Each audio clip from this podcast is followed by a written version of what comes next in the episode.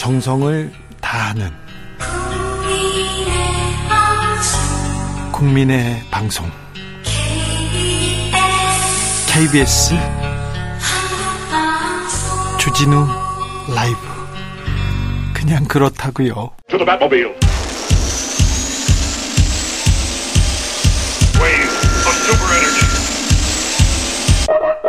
주기자의 1분 일본의 사과를 반드시 이끌어내고 할머니들의 마음의 상처를 받았던 것들 다 해드리겠습니다. 2021년 9월 일본군 위안부 피해자 이용수 할머니를 만나서 이렇게 말한 분이 있습니다.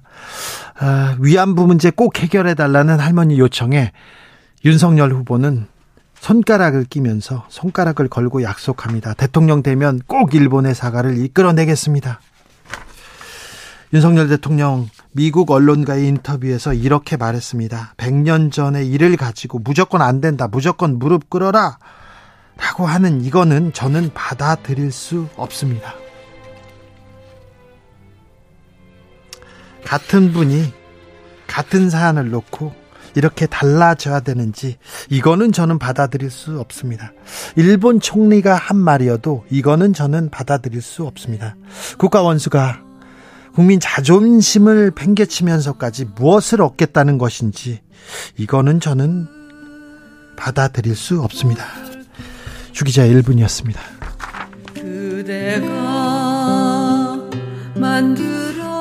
위안부 할머니들 삶을 다룬 영화였습니다. I Can Speak의 수록곡 나문희의 목소리로 들읍니다. 꽃반지 끼고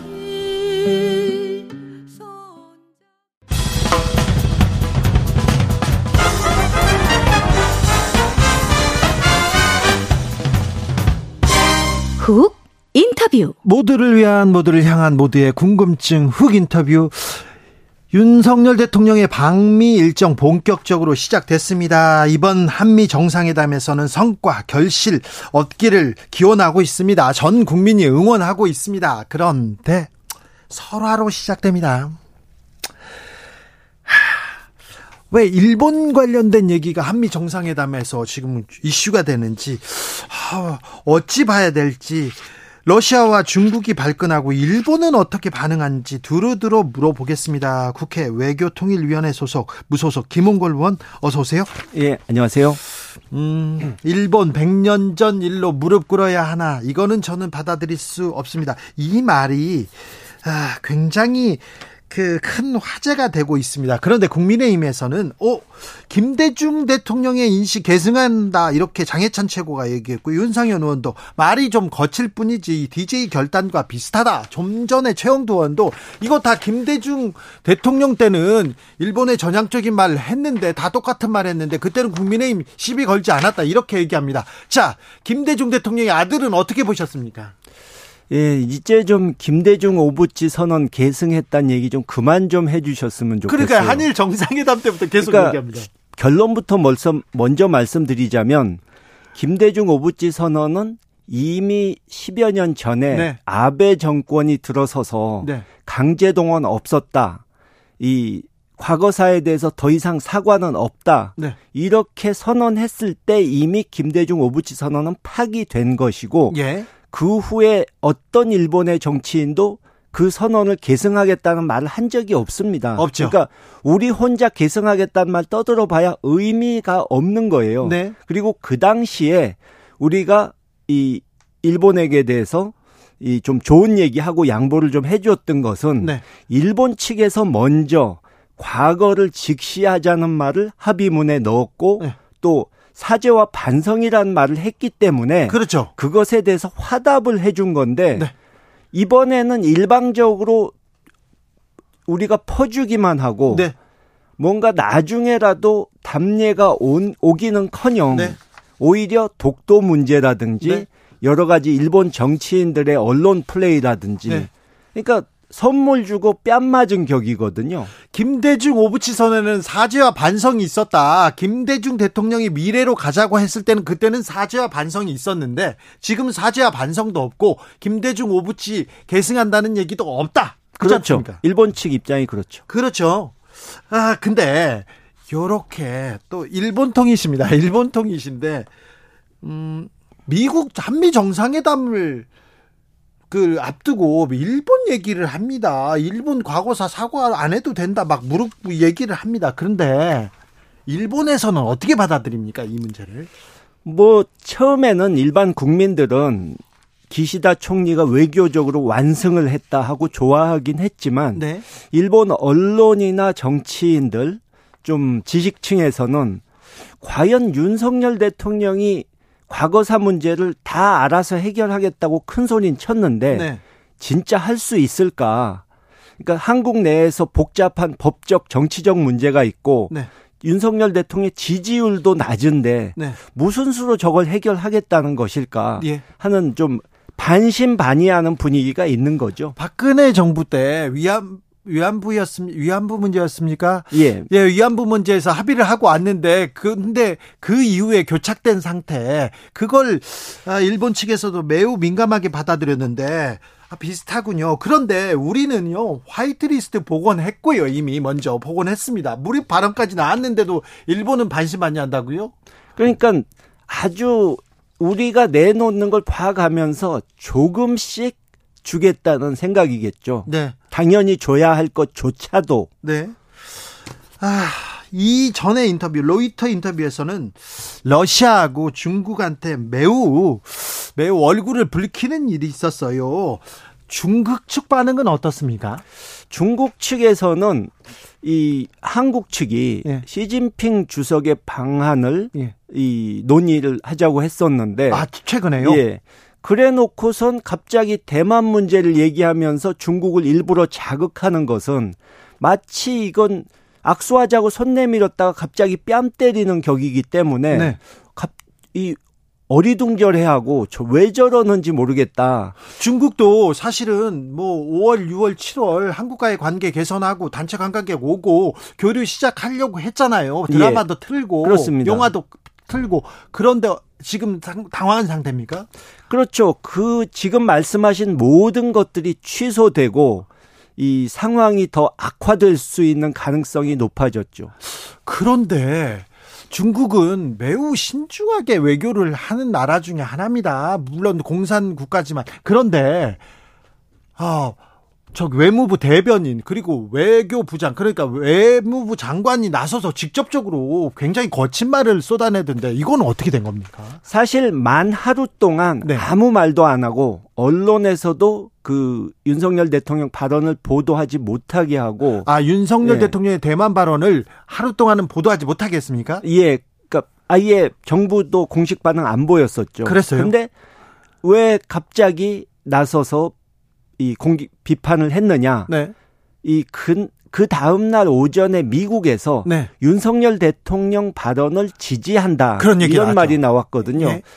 그러니까 중국도 가만히 있을 수가 없었다는 거죠. 예. 그래서 저는 미국 측이 이 윤석열 대통령이 미국에서 하자는 대로 다 들어주니까 이 이번 기회에 중국과 러시아 관계 이거를 악화시켜 가지고 한국이 그 나라들과 협력을 못하게 만들고 미국 일변도로 가게 만드는 계기로 삼으려고 한 것이 아닌가 이런 의심이 들 정도입니다. 네.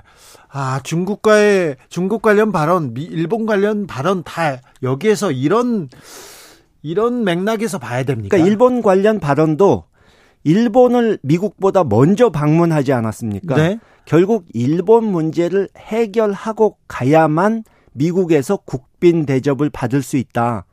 제대로 이 좋은 대접 받으려면 미리 일본과의 관계를 풀고 가야 한다 하는 숙제가 있었다는 얘기죠. 네. 윤석열 대통령의 미국 방문에 대해서 좀 중국은 심기 불편합니다. 미국의 소모품 되지 말아야 한다 이런 얘기도 했습니다. 아, 네. 너나 잘하세요. 중국한테 얘기해주고 싶지만, 근데 중국이 우리하고 매우 중요한 관계예요. 5천 년, 6천 년 동안 우리는 좋은 관계로 잘 지내야 됩니다. 아, 중, 일본의, 일본의, 어, 장관께서 경산상이 그 화이트리스트 복원에 대해서 지켜보겠다. 조금 어, 한국 자세 신중히 파악해 보겠다 이렇게 조심스럽게 나오는데 우리는 막 주고 있는데 일본은 지켜보고 있습니다. 러시아는 화내고 있고 중국도 매우 심기가 불편한데 이 문제 어떻게 풀어갈지 아, 한미 정상회담 있는데 북한은 어떻게 볼까요? 북한이 관계 개선을 조금 하려고 한다, 민간 교류는 하려고 한다 이런 목소리도 좀 있던데요. 어, 현재로서는 윤석열 정부에 대해서는 아예 기대를 안 하는 것으로 저는 보고 있고요. 예. 어, 윤석열 정부가 사실 최근에 계속 외교 참사를 만들어낸 것을 보면 북한하고 뭔가 접촉해서 교류를 한다고 나서도 저는 좀 불안할 것 같아요. 네. 어, 그렇지만 북한도 뭔가 돌파구를 마련해야 되기 때문에 네. 미국이 안 된다면 일본 같은 나라하고라도 네. 뭔가 접촉을 해서 예.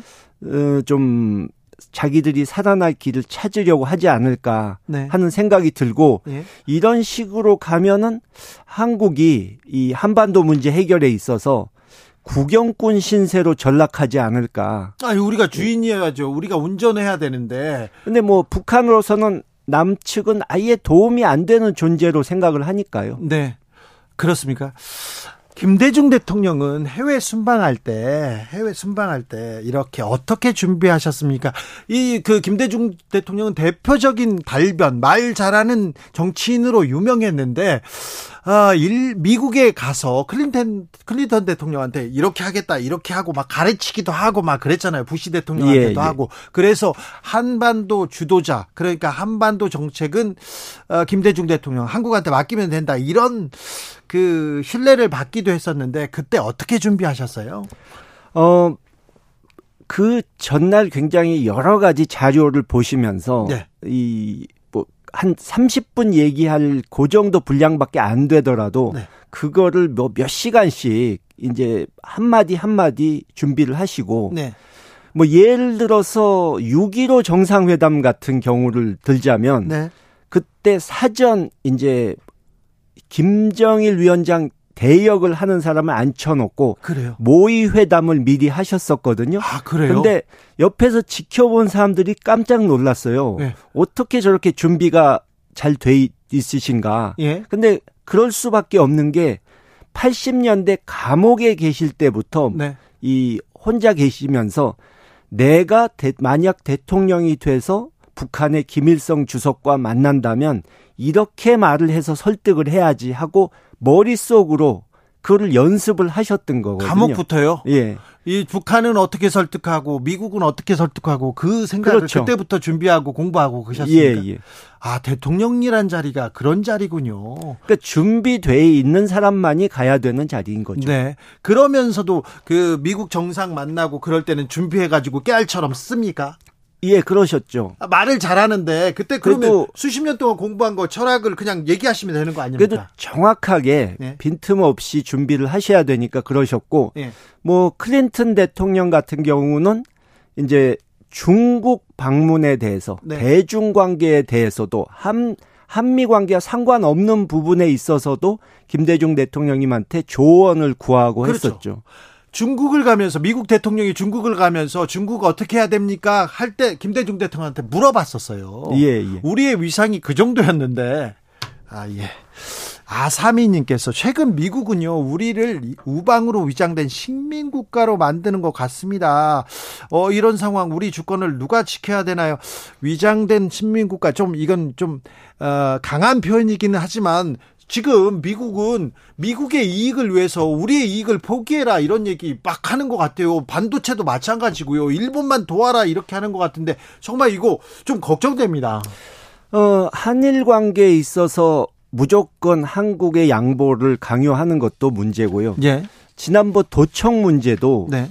사실 우리가 주권 국가라면 네. 항의를 해야 되지 않습니까? 네. 유엔 사무총장도 하고 네. 멕시코 대통령도 하고 네. 다른 나라들은 다 이런 일이 있으면 하는데 예. 왜 우리는 못 하는지 네. 그리고 최소한 이 도청은 뭐 도 문제에 있어서는 도청이 한, 어떻게 이루어졌느냐 그 부분은 더 조사를 해야 되니까 그렇다 치더라도 이 민감한 우크라이나 지원 이런 문제가 그 기밀이 다 새 나갔지 않습니까? 네. 근데 그 새 나간 통로가 보니까 정규군도 아닌 주방위군의 21살 먹은 네. 하급 사병을 통해서 나간 거 아닙니까? 네. 최소한 어떻게 이런 사람에게까지 그런 특급 기밀이 갈 수가 있느냐 이거라도 따져야 될 것 아닙니까? 네. 근데 미국 측에서 사전에 이런 일이 일어났으니 대비해라 이렇게 알려준 것도 없고 미안하다는 말도 없고 우리 쪽에서도 항의 한마디 못하고 이게 대체 동등한 동맹의 관계라고 할 수가 있습니까? 네. 6466님, 미국과 일본만 있다고 국익과 안보가 지켜지나요? 답답합니다. 세상은 넓습니다. 특별히 중국은 우리하고 뗄 뚫려야 뗄 수가 없는데 중국과의 경제 지금 중국과의 무역 수지 계속 적자 나고 있습니다. 우리 경제 빨간불 수출 안 되는 이유가 거기에 있는데 이 부분에 대해서는 어찌 고민하고 있겠죠. 그래도 지금 중국 수출이 줄어드는 이유 중에 하나가 네.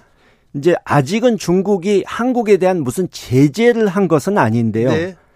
대신에 미국이 앞으로 중 우리가 중국으로 수출하는 물건 중에 네. 이런 건 보내지 마라, 저런 건 팔지 마라 이렇게 할 수가 있기 때문에 네. 중국도 대비를 해야 될 거 아닙니까? 예? 옛날에는 가까운 나라고 편하니까 그냥 한국 거 쓰자 했는데 어 이거 한국이 안 주면 큰일 나니까 다른 나라에서 이 가져오는 걸 생각해 봐야겠다. 예. 다변화를 해야겠다. 이 생각을 하니까 점점 우리 물건 들어가는 게 줄어들 수밖에 없는 겁니다. 그러니까요. 그러니까 거꾸로 생각했을 때 재작년에 그 요소수 사태 때 그렇죠. 우리가 중국이 고의적으로 한 것도 아니고 일시적인 문제였는데 우리가 얼마나 애먹었습니까? 네. 그런 식으로 중국도 자기네들이 당할까봐 방어를 하게 되고 네. 서로 이런 식으로 가다 보면 한중 모두 경제에 타격을 입을 수밖에 없는 거죠. 네. 한미 정상회담에서 안보 관련해서는 핵 관련된 얘기가 나올 가능성이 있습니다. 한국식 핵 공유 명문화 된다 막 얘기하고 어, 여기서 선언적 선언적 뭐 얘기가 나올 것 같은데 이 부분은 어떻게 생각하세요?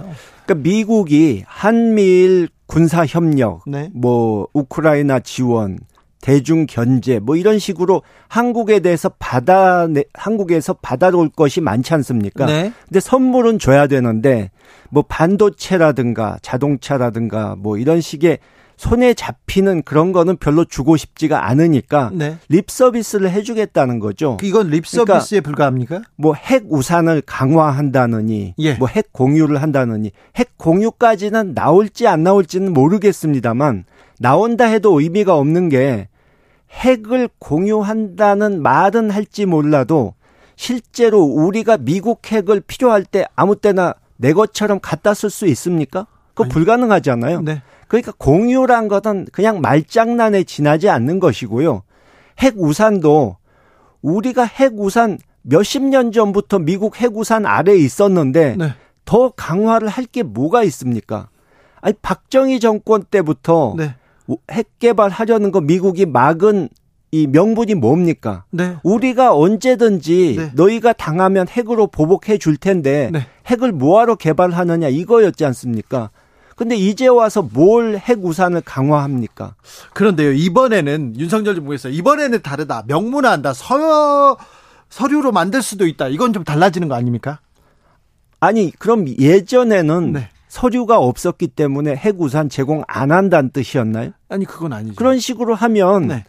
뭐 그러니까 미국이 핵우산을 제공 안 할 수가 없는 것은 네. 동맹국인데 보호를 안 해주면 네. 그 나라들이 동맹 그 나라들과의 동맹 관계가 악화될 수 있고 네. 독자 핵 개발할 수 있기 때문에 해주는 것 아닙니까? 네, 네. 그러니까 뭐 명문화한다? 결국 그냥 종이 조각 하나 더 생기는 것 뿐이에요. 네. 종이가 하나 더 생기는 걸 뿐 똑같은 얘기다. 그렇죠. 그래서 뭐 국민의힘 주변에서는 전술핵 재배치해야 된다, 핵 배치해야 된다 얘기합니다 지금. 전술핵 재배치는 어 윤석열 대통령이 네. 의제는 아마 없을 수 있지만 그 얘기는 가서 하고 싶을 겁니다. 아 그래요? 근데 전술핵을 재배치할 가능성은 저는 1%도 없다고 보고요. 예. 아마 미국이 이윤 대통령을 달래기 위해서 네. 대신에 항공모함, 핵잠수함 이런 전략 자산을 한반도에 수시로 드나들게 하겠다. 이런 얘기는 해줄 수도 있는데 문제는 그렇게 되면 그게 다 청구서가 따라서 옵니다. 네. 절대 공짜로 안 해줍니다. 네. 아무튼 그게 우리 한반도 평화에 도움이 될지 아, 한미 정상회담 얻어낼 경제적 성과에도 관심이 좀 있습니다. 경제적 성과 가장 중요한 부분이기도 한데 아, 아직까지는 좀, 음, 좀, 모르겠어요. 아무튼 오늘 대통령실에서 김건희 여사 넷플릭스 투자 보고 받았다면서 넷플릭스 투자 받았다 얘기하는데, 자, 대한민국 1호 영업사원 뭘 가져와야 합니까? 솔직히 저는, 어, 작년 이맘때 이 자리에 나와서 말씀드린 게 있죠. 그러니까 윤, 윤석열 대통령, 그러니까 가장 안 좋은 게 무능하면서 열심히 일하는 사람이라고 했는데 지도자 중에 이 정말 지금까지 외교 참사 한두 번 일으킨 게 아니지 않습니까? 그러니까 그때 말씀드린 것처럼 열심히 일 안 하셔도 좋으니까 제발 사고만 일으키지 말아달라. 뭐 영업사원으로서 우리 물건 해외에 파는 거 안 하셔도 괜찮으니까 우리의 국익이나 우리 국민들의 자존심을 팔아버리는 그런 일만 안 해주셨으면 좋겠다 하는 생각이고요. 그렇기 때문에 이번 정상회담에 대해서 미안하지만 별로 기대를 안 합니다. 아, 근데 대통령실과 국민의힘에서는 그래 대통령의 말이 조금 거칠기는 했지만 그래도 무슨 참사냐 말 말 꼬투리 잡아가지고 계속해서 국가원수 모독하고 일 못하게 할 거냐 이런 이렇게 얘기합니다. 어 근데 그 일본의 그것도 일본 극우 세력의 입장을 대변해 준 것은 한국 대통령으로서는 있을 수 없는 일이거든요. 그리고 그것을 가지고 아, 나는 그렇게 얘기한 게 아니라고 지금 발뺌을 하는데 이미 취재한 기자가 그대로 녹취한 내용을 공개했지 않습니까? 네, 네. 근데 그거 정치 공방할 필요 없이 네. 대통령실에서 그 기록으로 다 녹음해 놓습니다. 그렇죠. 그러니까 그 부분을 녹음한 거 틀어주면 됩니다. 네. 억울하다고 생각하시면. 아니, 억울하지 않고요. 주어 논쟁은 그 워싱턴 포스트에서 녹취 공개하면서 다 사라졌습니다. 주어 논쟁은 잘못된 것 같아요. 그거, 그거 하시면 안 됩니다. 그거. 뭐 근데 사... 자기들도 잘못했다고 생각하니까 뭐 오역이니 이런 말 하면서 발뺌을 한 거 아닙니까? 네. 자, 김원걸 의원은 민주당 의원이었는데요. 재산 신고를 잘못해 가지고 네. 어, 본인이 탈당하셨어요. 그 얘기는 좀 아픈 얘기인데 그냥 합니다. 어, 비슷한 어, 잘못을 한 조수진 의원은 바로 국민의힘에서 최고위원이 됐어요. 그런데 어, 지금 김원걸 의원은 무소속 의원입니다. 자, 민주당에서 이렇게 좀 한 발짝 떨어져서 봅니다. 자, 떨어져서 이번에 어, 돈봉투 사건 어떻게 보십니까? 뭐 저는 그 내막을 잘 모르기 때문에 네. 뭐라고 이 구체적인 말씀은 드리기 어려운데 멀리 보면요. 이제 문, 민주당의 문제는 네. 이게 제 시각이 아니라 이 국민들이 보시는 시각이 예. 이제 대선에서 아슬아슬하게 졌지만 어쨌든 진 거 아닙니까? 졌죠. 그리고 윤석열 후보라는 약한 상대였음에도 불구하고 예. 못 이겼는데 네. 그것은 네. 이 민주당 정권에 대한 좀 실망감이 컸기 때문에 심판한 거죠. 정권 교체 여론이 높았기 때문에 진 거였거든요. 네. 그리고 지방 선거도 내부적으로 너무 혼란스러워 가지고 이길 수 있는 곳까지 다 져버렸지 않습니까? 네. 그런 후에도 이제 우리가 뭘 잘못해서 졌을까? 예. 어떻게 쇄신해야 할까? 이런 이런 것을 고민하는 모습 노력하는 모습을 좀 보여드리지 못 한 것이 부족했어요. 부족했는데 네. 지금 돈봉투 사건까지 터졌어요. 그래서 어쩔 수 없이 이제는 좀 쇄신하는 모습을 보여드릴 수밖에 없지 않는가. 네. 좀 뭔가 예전과는 달라지겠다 네. 하는 모습을 보여드릴 수밖에 없는 선택의 여지가 없는 상황까지 몰린 것이 아닌가 하는 생각이 듭니다. 그렇습니다. 어쩔 수 없다. 예. 그럼 어떻게 해야 됩니까? 글쎄요, 그거는 뭐 하루아침에 바꿀 수 있는 문제는 아닌데요. 네. 이제, 어, 이 국민들에게서 지혜를 구해야겠죠. 국민들의 눈높이에 맞춰서 그렇죠. 개혁해야 됩니다. 다시 쇄신하는 혁신하는 민주당 볼 수 있을지 지켜보겠습니다. 자, 김홍걸 의원에게 들었습니다. 감사합니다. 예, 감사합니다. 교통정보센터 다녀오겠습니다. 유하영 씨.